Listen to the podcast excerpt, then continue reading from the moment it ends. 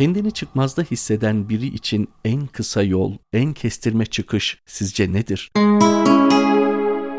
Makam sahipleriyle görüşmenin türlü zorlukları vardır. İnsan her istediğinde küçük bir kasabanın belediye başkanıyla bile görüşemez. Şansı yaver gittiyse günler sonrasına randevu alabilir. Oraya gitmek için belli bir mesafe kat etmek zorundadır. Bu görüşmeye uygun bir kıyafet giymek zorundadır. Saçını başını düzeltmesi, hatta berbere gitmesi bile gerekebilir. Ve görüşmeye vaktinde gitmesine rağmen kuvvetle muhtemel kapıda bekletilecektir. İçeriye kabul edildiğinde muhatabı tarafından ne kadar dinlenileceği, ne kadar anlaşılacağı, taleplerinin ne kadar yerine getirileceği belli değildir. Oysa Rabbimizle görüşmenin herhangi bir zorluğu yoktur.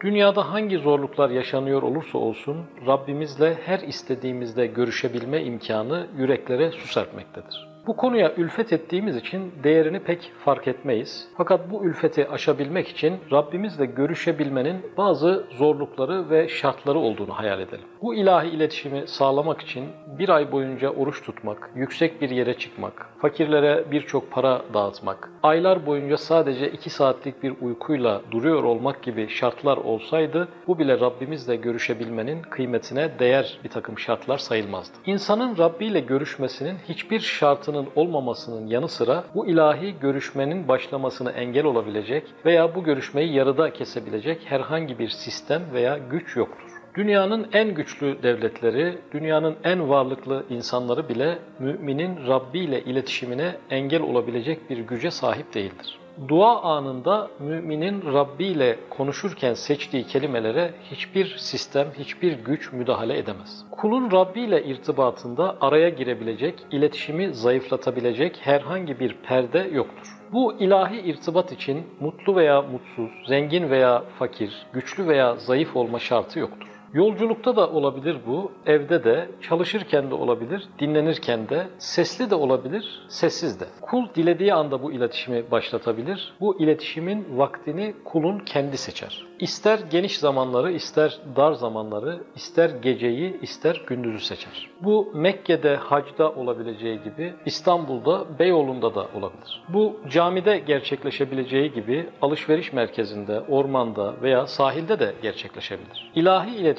bu kadar kolay olunca bunun psikolojik bir tatminden ibaret olduğu zannedilebilir. Oysa bu münasebette Rabbimiz kullarını bir melekle değil, bir peygamberle değil, esma ilahisinden bir tanesiyle değil, bizzat kendi zatıyla görüştürmektedir. Bunun hayal ürünü bir görüşme olmadığını elini açıp kalbiyle Rabbine yönelebilenler anlayabilirler. Bunun gerçekten daha gerçek, asıldan daha asıl, özden daha öz bir iletişim olduğunu görmek isteyenlerin hangi şartta olursa olsun şu dakikada Rabbine yönelmesi yeterlidir. İnsan hudutsuz zayıflığına karşın sayısız belayla karşı karşıyadır. Bu derece zayıf olan insanın bunca büyük ve çok sayıdaki musibetler karşısında beliren gerçek görevi tevekkül ve duadır. Çünkü bu sorunların üstesinden ancak tevekkül ve dua ile gelinebilir. Rabbimizin insana sınırsız bir acz ve sonu gelmez bir zayıflık vermesinin hikmeti onu gerçek görevi olan duaya ve ibadete sevk etmektir. İşte insanın gerçek görevi olan